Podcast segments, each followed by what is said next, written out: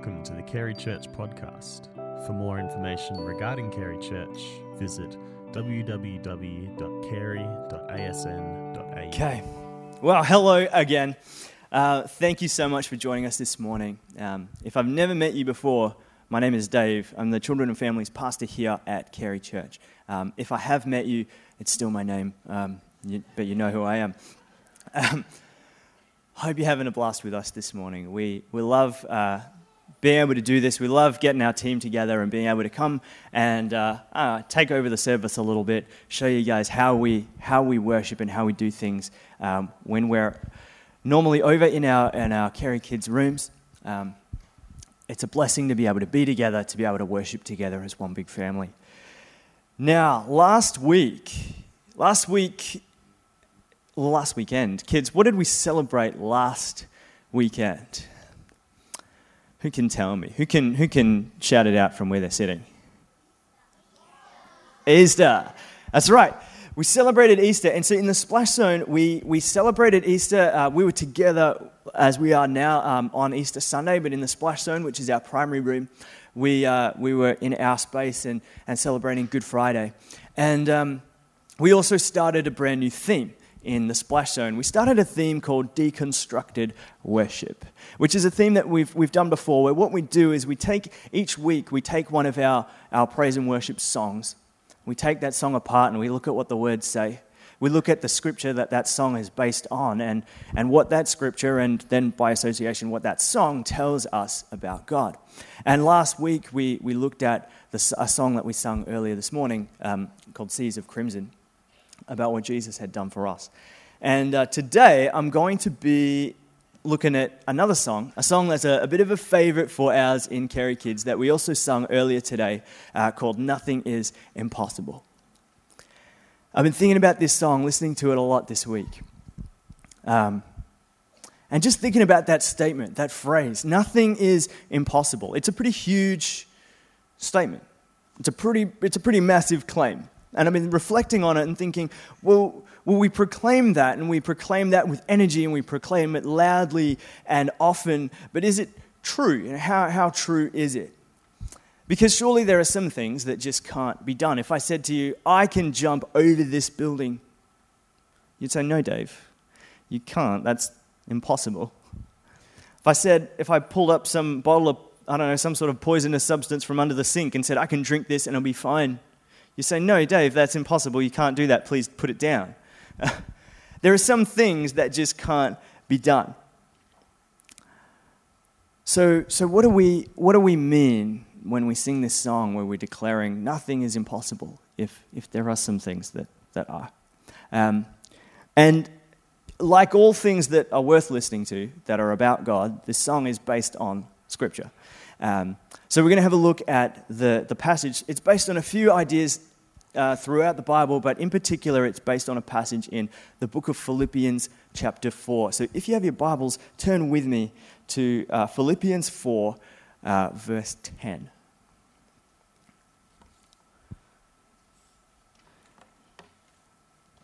So, what happened was a little bit of backstory on this passage. The Apostle Paul wrote this, this the book of Philippians, this letter to a church in Philippi.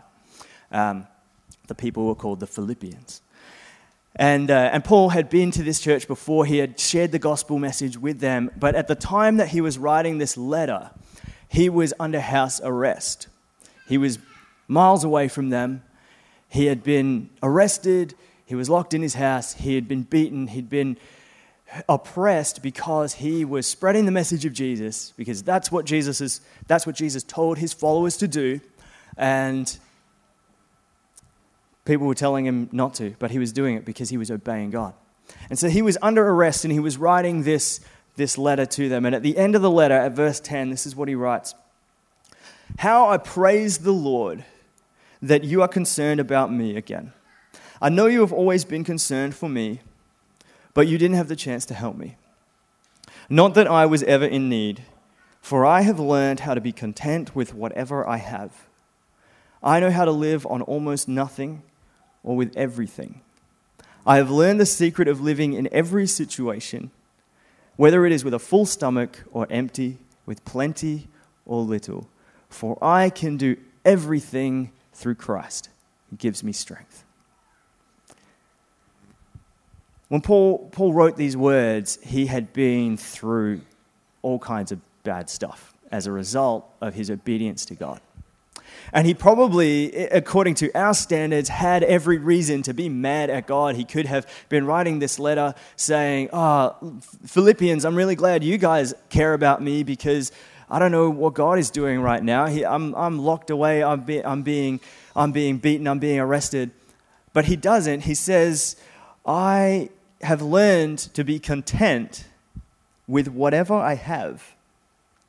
Instead of calling out to God saying, God, what are you doing? Why aren't you looking after me? Paul recognizes that God is looking after him, that God is with him and God is giving him joy and giving him peace and giving him hope, even though his, his situation is not good and he's not actually sure whether or not he's going to make it out of this situation.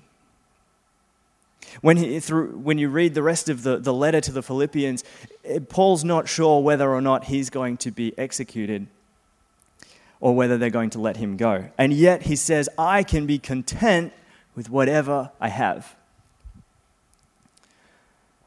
Why? Because Christ gives me strength. Because I can do all of this and more through Him who gives me strength because nothing, all of this, all of this is, impo- eh, all of this is possible. Nothing is impossible. This, this hope in a hopeless situation is not impossible through Him. And that's why when we sing this song and we sing these words, we, we, it's so important. We sing it out. We say, Through you, I can do anything. Through you, God, I can do all things because it's you who gives me strength. And it's an amazing thing to get to together and to declare that this is what we believe to say, I believe, I believe in you. I believe that through you I can face whatever is in front of me. Through you, God, I can, I can, I can face the most hopeless of situations. But I wonder, and this is what challenged me this, this week, how often in our everyday do we believe or do we live as though that is true? Because I can, I can sing the heck out of the song and it's great fun. But, but then tomorrow, the next day, when we go back to work, when we go back to school tomorrow, are we, are we living as though we actually believe that all situations are possible, are faceable with God? I know that sometimes I, um, I, I way too often I fall into this trap of, of shrinking back from God when something negative happens. When, when, something, when I'm forced to deal with something that I'm not okay with, it's very easy for me to turn away and to say, okay, well, I have to just deal with this on my own. And it takes me way too long sometimes to come back to God and say, God, I'm so sorry. Actually, I recognize that I can do this with you. I'm never going to get through it without you. The question, this question actually hit me probably in the most effective way way back in, in 2009. In 2009, I had the, um, had the blessing of being able to go to a country called Rwanda on a, on a mission trip. And uh, some of you will know what happened in Rwanda in 1994. There was a terrible genocide. A million people were killed. And uh, it was 15 years later that I was able to go, and it was about the same time of the year that it happened. And I remember learning about it in the lead up to make sure that I knew what was going on and just hearing about it and hearing about all these terrible things that had happened. And what we got to do when we were there was we, we lived and we stayed with, with this, uh, this organization that had a center for, um, for kids that had been living on the street.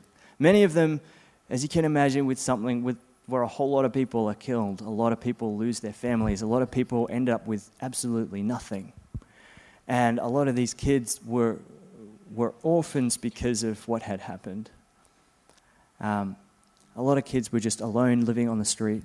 And the center, um, the center would take them in off the street and they would live there and, and they would receive school and they would receive food and, and they would be loved. And, uh, you know, they'd get sport and games and dancing and stuff and it was, and it was great and it was where they'd stay. And I remember when I got there just thinking, I looked at it, looked at the place, and it was still, there was, there was one little building that they had just built. And then there was just red sand, and the kids are kicking a ball around. And I'm thinking, these, these kids have nothing. Everything has been taken from them. Everything has been taken from them. And yet, what struck me the most was that they were so full of life. They were full of life. And in the evening, we had a, we had a church service, and as they, as they stood up to worship God, their, their praise and their worship filled that building they sung to God with more passion than I had ever seen anybody worship God before. And I remember sitting there thinking, what, how, why? These kids have nothing. Literally everything, including their whole family, has been taken from them. And yet they are able to worship God with such passion, with such joy. Their eyes are full of such hope. Why? How? how? Where does that come from? But they knew they knew that when you choose to follow God, when you encounter God, when you encounter His love, all of this is possible. In the most dire, the most sad, the most painful situation, hope is possible, joy is possible, peace is possible because it is given to us through Him. It's given to us through Him. See, these kids, they knew that. They knew that they had the Holy Spirit with them and He filled them with hope, He filled them with joy. Paul knew that when he was sitting in under house arrest writing this letter to the Philippians. He knew that this hope, this joy is possible through Christ alone. But he gives it freely to those who follow him. And we know that too, and that's why we are able to come together, we are able to worship God together we're able to sing these songs and celebrate what he's, what he's done for us, what He's given to us. But I want to just challenge us to think for a minute about how we're going to go from here and how we're going to go to work or to school tomorrow. I don't know what's, what's going on in everyone's lives. But it's not always good, is it? It's not always easy. But no matter what we come against this week, I want to encourage you to remember it doesn't matter who's against you. It doesn't matter who's trying to take advantage of you. It doesn't matter who's bullying you. It doesn't matter who's putting you down. It doesn't matter what's coming against you because joy and hope and peace are possible for you in the name of Jesus. All of that is possible no matter how painful or how hopeless your situation may seem. Jesus died to give us that life, that we could have life in His name. It's what we celebrated last weekend, it's what we celebrate every weekend. It's why we're here, it's why we do church. Because nothing is impossible through Jesus. I'm going to invite my team to come back up on the stage. And um, we're going to sing that song one more time. And I want to encourage you to, to join with us and, and sing it and declare it and make it your declaration. Because, you know, jumping around and doing actions is not everyone's comfort zone. And I understand that. That's okay. But this morning, as we, as we make this declaration, I want to encourage you think about your own situation. Think about the, the things that are hard for you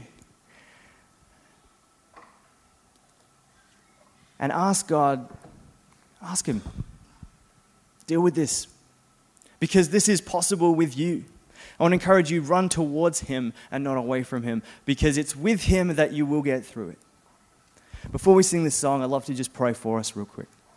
I'm just going to ask everyone to close their eyes. If you're not comfortable closing your eyes, would you just maybe look down so that people around can, can concentrate too? Heavenly Father, Oh, Lord God, we thank you for your goodness. We thank you for your love. We thank you for your incredible power that you have given to us through the Holy Spirit. Lord, right now I pray for everybody in this room. Lord, if there is anyone here who is, who is struggling with something, who is thinking about their week and thinking, oh, I don't want to go back to school tomorrow, or I'm dreading going back to work tomorrow. Oh, it's difficult to get out of bed because I have to face blank. Lord, I pray that you would illuminate these things in our minds right now. And I pray that you would speak your message of hope and joy and love and peace into us. Lord, I pray that you would fill us with courage. Lord, I pray for anyone who is here who needs it, who wants it. Lord, would you pour it out? Would you pour out that hope? Would you pour out that life? Would you fill us afresh again? Release us, Lord God, to worship you in Jesus' name. Amen.